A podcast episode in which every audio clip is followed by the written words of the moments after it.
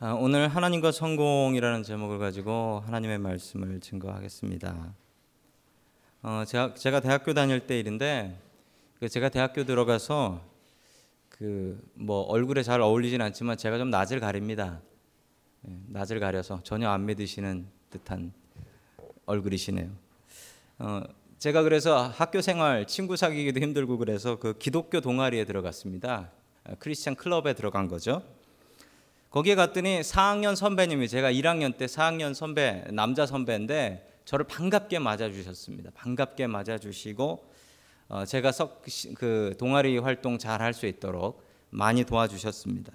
어, 경제학 전공하고 있는 4학년 선배라고 했습니다. 이 선배님이 얼마나 뭐 사람들을 많이 하는지 그 선배하고 이렇게 학교에서 길을 가면 5m 가면 쓰고 5m 가면 서요. 왜냐면 아는 사람 만나면 또 인사하고 아는 사람 만나면 또 인사하고 그래서 뭐 앞으로 전진을 할 수가 없어요. 그렇게 사람을 많이 알아요. 졸업하고 대학원도 갔습니다. 그리고 어, 그 클럽에서 만난 크리스천 클럽에서 만난 아, 여학생하고 결혼도 했습니다. 그런데 문제가 생겼습니다. 이 선배가 가짜 대학생이었던 거예요. 그 결혼한 선배는 이제 이혼을 하고 다들 그 소식에 너무 놀란 거예요. 너무 놀라서 그럴 리가 없다. 나랑 같이 수업 들었다. 심지어 나랑 같이 시험도 쳤다. 어떻게 그럴 수 있는가? 얘기를 들어보니 이렇습니다. 대학 시험에 떨어진 이후에 부모님의 기대를 저버리기 싫어서 매일 학교 나가기 시작했고 그렇게 가짜 대학생 생활이 시작되었다고 했습니다. 어쩌면 그게 성공의 길일 라고 생각했을지도 모릅니다. 그리고 좋은 여자 만나서 결혼을 하면 어, 나의 거짓된 삶도 그것을 성공으로 끝나지 않을까 이렇게 생각을 했는지도 모르겠습니다.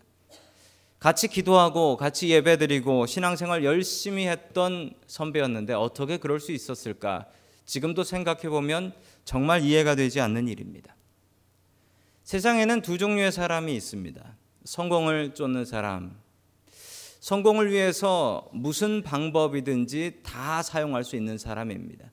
두 번째 사람은 하나님을 쫓는 사람입니다. 하나님의 방법대로 사는 것을 삶의 목표로 하는 사람입니다. 여러분 어쩌면 뜬구름 잡는 얘기 같을 수 있습니다.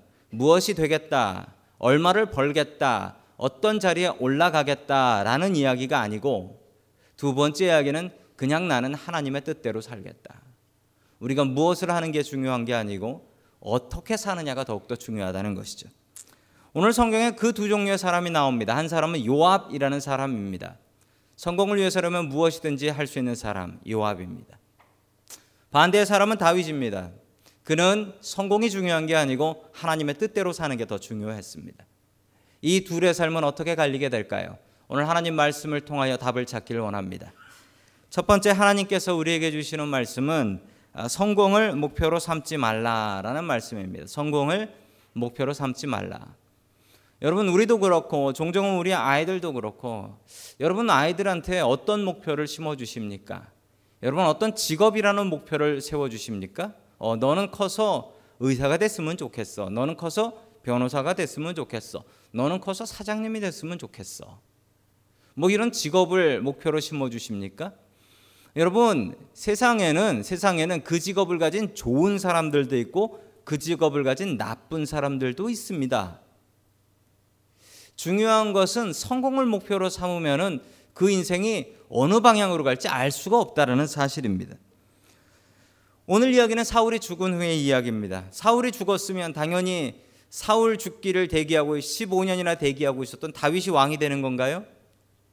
여러분 다윗이 왕이 되긴 했습니다. 그런데 제대로 왕이 되진 못했습니다. 화면을 한번 보실까요? 화면을 보시면 두 왕국이 비교가 되는데 사울이 죽고 나서 나라가 두 쪽으로 나뉘어 버렸습니다. 7년 반 동안 두 쪽으로 나뉘었어요. 자, 보통 이런 표는 시험에 잘 나옵니다. 자, 첫 번째 위쪽 북쪽 왕국은 이스보셋이 왕이었습니다. 그리고 수도는 마하나임이라는 곳이었습니다. 열한 지파가 참여를 했고 군대 장관은 아브넬이라는 사람이었습니다.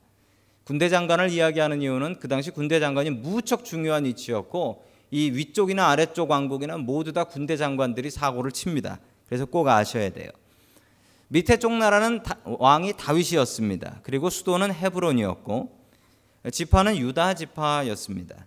요압 장군이 군대 장관이었죠. 여러분 아브넬이나 요압이나 다 왕의 친척이긴 마찬가지입니다. 아브넬은 당숙, 요압은 조카였습니다. 후진국일수록 그리고 힘이 힘이 개발이 덜 된 나라일수록 이 뭐 군인들의 힘이 아주 대단합니다. 뭐 나라의 최고의 힘을 그리고 뭐 구테타도 자주 일으키죠. 그런데 여러분 얼마 전에 보시면 리비아라는 나라도 카다피라는 사람이 이 군대 출신이죠. 군대 대위 출신인데 나라의 쿠데타를 일으켜서 독재를 했었습니다. 먼저 북쪽 나라에서 사고가 납니다. 북쪽 나라에서 나는 사고를 우리 7절에서 같이 보겠습니다. 같이 읽습니다. 시작. 사울이 후궁 가운데 리스바라는 여인이 있는데 아야의 딸이었다. 이수보셋이 아브넬에게 장군은 어찌하여 나의 아버지의 후궁을 범하셨소 하고 꾸짖었다. 아멘. 자, 당숙이면서 당시 군대의 1인자, 나라의 1인자였던 아브넬 장군이 있었습니다. 여러분이 북쪽 나라는 이스보셋은 솔직히 아무 힘도 없고 이 아브넬이 힘이 있어서 아브넬이 그냥 사울의 아들 중에 한 명을 왕으로 세운 거예요. 그러니까 아브넬이 힘이 가장 세죠. 자, 그런데 아브넬이라는 사람이 사울 왕의 후궁 중 사울 왕의 여자죠. 후궁 중의 하나인 리스바라는 여자하고 같이 아, 동침을 하게 됩니다. 잠을 자게 되죠. 자, 왕의 여자하고 같이 잠잤다라는 것은 단순히 왕의 여자하고 잠잤다라는 게 아니고 내가 왕의 능력을 가졌다. 내가 왕이 된다라는 이야기가 됩니다. 자, 이스보셋은 당시 아무 힘도 없었던 왕이었습니다. 그러나 자기 당숙이었던 아브넬에게 찾아가서 당신 어떻게 그럴 수 있습니까? 내가 왕인데 당신이 어떻게 그럴 수 있습니까? 라고 따지자. 아브넬은 이스보셋을 협박하며 얘기했습니다. 당신 네가 무슨 힘이 있는 줄 아냐? 네가 지금 힘이 있어서 왕이 된 줄 아냐? 내가 그리고 너한테 이 정도 충성 다했으면 내가 이 정도는 할 수 있지. 당숙으로서 당당하게 왕에게 이야기를 했습니다. 그리고 네가 이런 식으로 나오면 나는 너를 왕으로 섬길 수 없고 네가 아니라 다윗을 왕으로 섬기겠다. 그러고서 짐 싸가지고 다윗한테 가버립니다.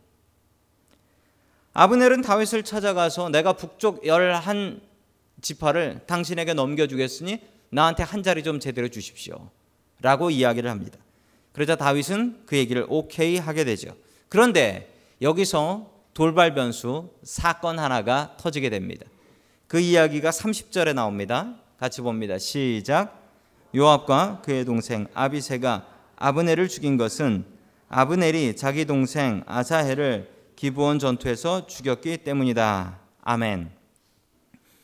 요압과 아브넬은 원래 친구였습니다. 그런데 요압과 아브넬은 원수가 되었습니다. 왜 원수가 되었냐면 그의 세 번째 동생 아사헬 때문입니다. 이 아사헬 화면에도 나오지만 이 아부, 어, 요압에게는 동생이 둘이 있었는데 아비세와 아사헬이라는 동생이었습니다. 그런데 이 아사헬이라는 동생이 전쟁 중에 전쟁 중에 이 기브온에서 전쟁을 하는데 그 전쟁 중에 자기 욕심이 생겨서 공을 세우려고 저 아브네를 잡으려고 아브네를 따라갑니다. 아브네를 추적해요. 그러자 이 아브넬은 도망가면서 내가 니네 형을 안다. 내가 너를 죽이면은 도대체 니네 형 얼굴을 어떻게 보겠냐? 그러니까 돌아가라, 돌아가라. 그러는데 이 아사헬이 너무 달리기를 성경의 이야기에 보면 아사엘이 너무 달리기를 빨리 해서 서야 되는데 너무 빨리 달려서 서지 못해서 아브넬의 창에 그냥 찔려서 그냥 죽어버립니다. 아주 허탈하게 죽죠. 이게 뭐 아브넬의 잘못이라고는 할 수 없어요. 그런데 요압은 이를 갑니다. 내 동생 죽인 원수놈, 내가 분명히 네 놈을 죽일 거다. 라고 어, 원수를 갚으려고 하게 되죠. 다윗은 요압이 통일의 걸림돌이 될 것을 잘 알고 있었습니다. 요압이 있으면 아브넬을 가만두지 않거든요. 자, 그래서 어떻게 했나 봅시다. 우리 23절 말씀 같이 봅니다. 시작. 요압이 함께 데리고 나갔던 군인을 모두 데리고 돌아오자 누군가가 그에게 알려주었다. 넬의 아들 아브넬이 임금님을 찾아왔는데 임금님이 그를 그냥 보내셔서 그가 무사히 그곳을 떠났습니다. 아멘. 다윗은 요압을 멀리 당장 돌아올 수는 아주 먼 전투에 보내버립니다. 왜 보냈을까요? 방해하지 말라고. 이 아브넬이 오니까 요압을 멀리 보내가지고 이 방해를 못하게 합니다. 자, 요압이 말을 안 들을 것을 분명히 믿었기 때문이었죠. 계속해서 24절 말씀 봅니다. 시작. 이 말을 듣고 요압이 곧바로 왕에게로 가서 항의하였다. 임금님은 어찌하여 이렇게 하실 수 있습니까?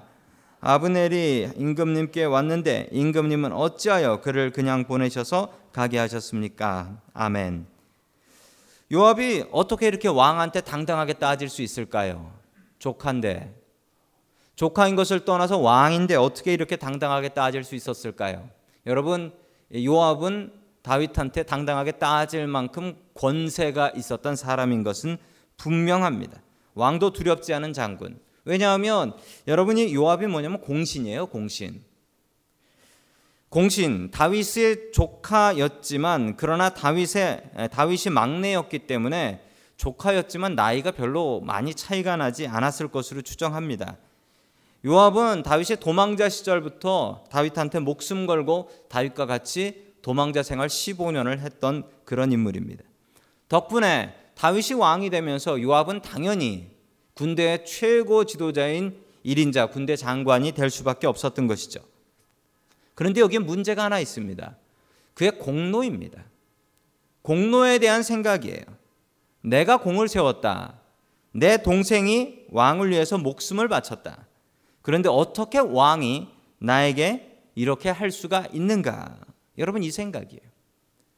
여러분 항상 이 공로를 세운 사람들이 문제를 일으키기 쉽습니다. 가정에서도 그래요. 가정에서도 공을 좀 세운 사람이 문제를 일으키기 쉽고 여러분 교회에서도 그렇습니다. 교회에서도 새로 오신 분들이 문제를 일으키기보다는 정말 교회에서 큰 문제를 일으킬 수 있는 분은 공을 세운 분들이에요. 내가 교회가 이만큼 되는데 이만큼 애썼다, 이만큼 수고했다. 여러분 그걸 잊으셔야 됩니다. 공은 하나님께 인정받을 것이고 다윗처럼 겸손해야 합니다. 다윗은 항상 하나님을 위해서 일했지만 다윗은 그냥 겸손했거든요. 여러분 공을 생각하지 마세요. 공로를 생각하면 억울해집니다. 분해집니다. 하나님보다도 요압은 자기의 공로를 생각했습니다. 하나님께서 원하시는 통일이 아니라 내 원수를 갚아야 한다. 이게 더 중요했던 것이죠. 자, 그랬던 사람이 바로 요압입니다. 하나님보다도 내가 성공해야 되고 내가 공을 세워야 되고 내가 인정받아야 되고 이게 더 중요했어요. 자, 우리 39절 말씀 같이 읽습니다. 시작. 수루야의 아들들이 나보다 더 강하니 비록 내가 기름 부음을 받은 왕이라고 하지만 보다시피 이렇게 약하오. 그러므로 저지른 사람에게 주님께서 그 악에 따라 갚아 주시기만 바랄 뿐이요. 아멘. 다윗은 자기 누님의 이름을 부르면서 스루야의 아들들이라고 합니다. 스루야의 아들들.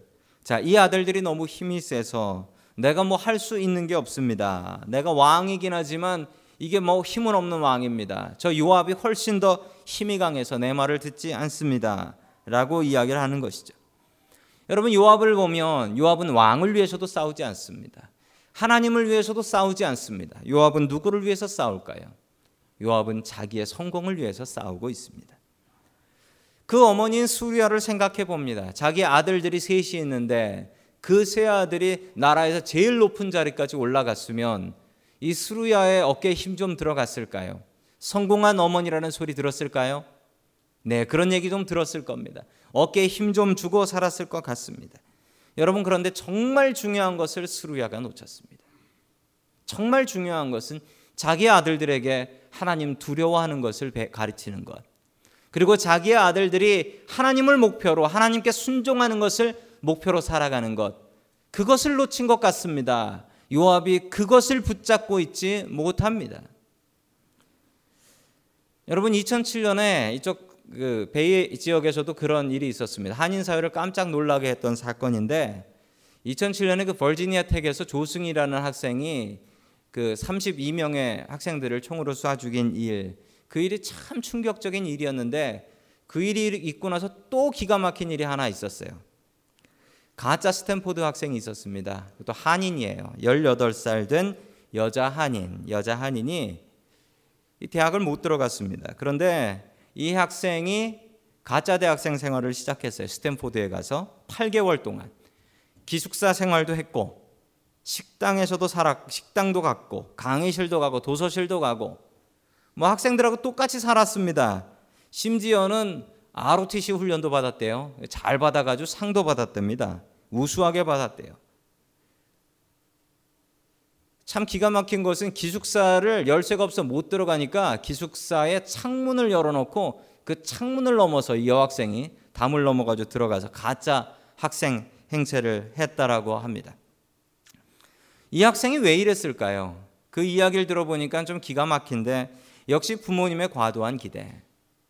아이를 좋은 학교에 보내기 위해서 서던 캘리포니아에서 아주 좋은 학교에다가 고등학교에다가 이 아이를 보냈습니다. 열심히 뒷바라지하면서 내가 너한테 모든 걸 걸었다. 네가 성공해야 한다. 아, 나는 너의 너는 나의 모든 것이다. 이렇게 얘기를 했대요. 그러고 나니 자기가 실패한 걸 부모님에게 보여줄 수 없는 거예요. 그래서 그때부터 가짜로 학교를 갔습니다. 그리고 집에서 등록금도 받아갔대요. 등록금도 받아다 냈대요. 더 기가 막힌 것은 교회도 열심히 다니는 아이예요. 그래서 페이스북에 기도문을 올렸는데 하나님 이 학교 와서 좋은 학생들 만나게 해주셔서 감사합니다. 이렇게 기도했대요. 여러분 오늘은 어머니 주일입니다. 우리들의 목표가 우리가 요압처럼 성공하는 것, 출세하는 것입니까? 여러분 우리의 자녀들을 요압과 같이 만들려고 하고 있지는 않습니까? 너는 저 자리까지, 너는 저 직업까지, 너는 이렇게 돼야 돼라고 이야기하고 있지는 않습니까? 그러나 그것보다 더욱더 중요한 것은 우리 아이들이 우리의 자녀들이 하나님을 아는 것, 그리고 하나님을 두려워하는 것, 하나님 뜻대로 살아가는 것, 다윗처럼 실패도 하나님의 길을 걸어가는 것, 그것을 가르쳐야 합니다. 여러분, 요압의 자리를 부러워하지 마십시오. 이래도 저래도, 이래도 저래도 하나님을 믿던 안 믿던, 하나님을 두려워하던 말던 내 아이가 요압의 자리까지 올라가야 가면 좋겠다. 여러분 이것을 아이들에게 강요하셔는 안 됩니다. 여러분 요압의 자리가 아니라 하나님을 두려워하는 다윗의 자리로 올라갈 수 있는 저와 우리들의 자녀들 될 수 있기를 주님의 이름으로 간절히 축원합니다. 아멘.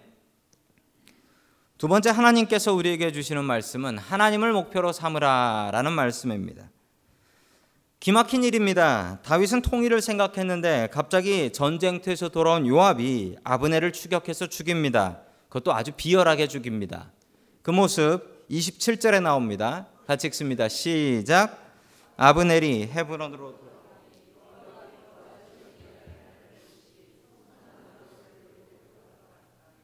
요압은 거기서 동생 아사헬의 원수를 갚으려고 아브넬의 배를 찔러서 죽였다. 아멘. 정정당당하게 군인 대 군인으로 싸움한 것도 아니었습니다. 비열하게 할 얘기가 있으니까 잠깐 들어와 보세요라고 해서 성 안으로 어두컴컴한 데로 데려가더니 너 죽어 그러면서 칼로 찔러 죽인 겁니다.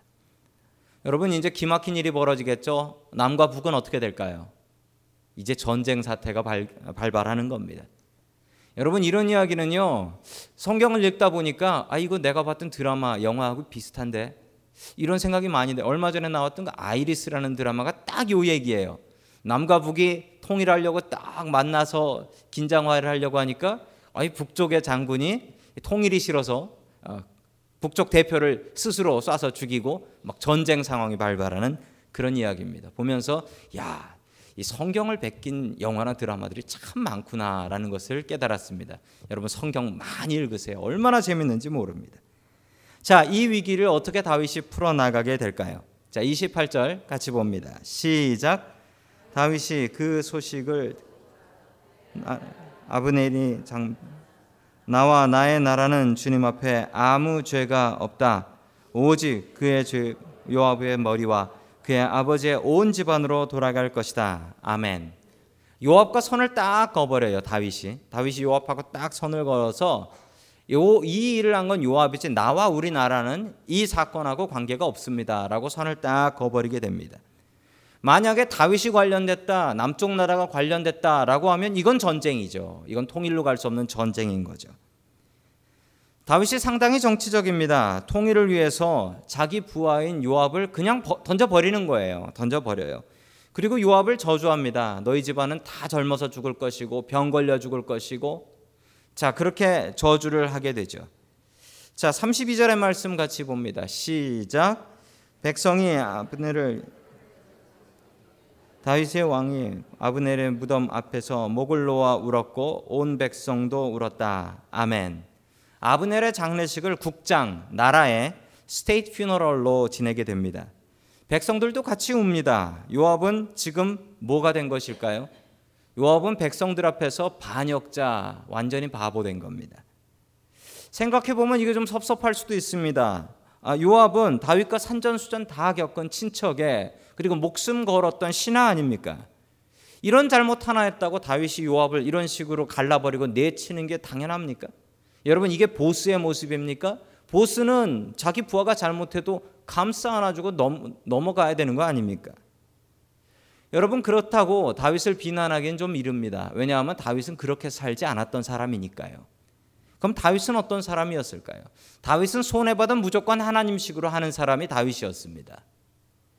여러분 다윗의 중심엔 하나님이 있었고 하나님의 마음은 지금 갈라진 두 나라가 하나로 합쳐지는 것을 원하고 계셨습니다.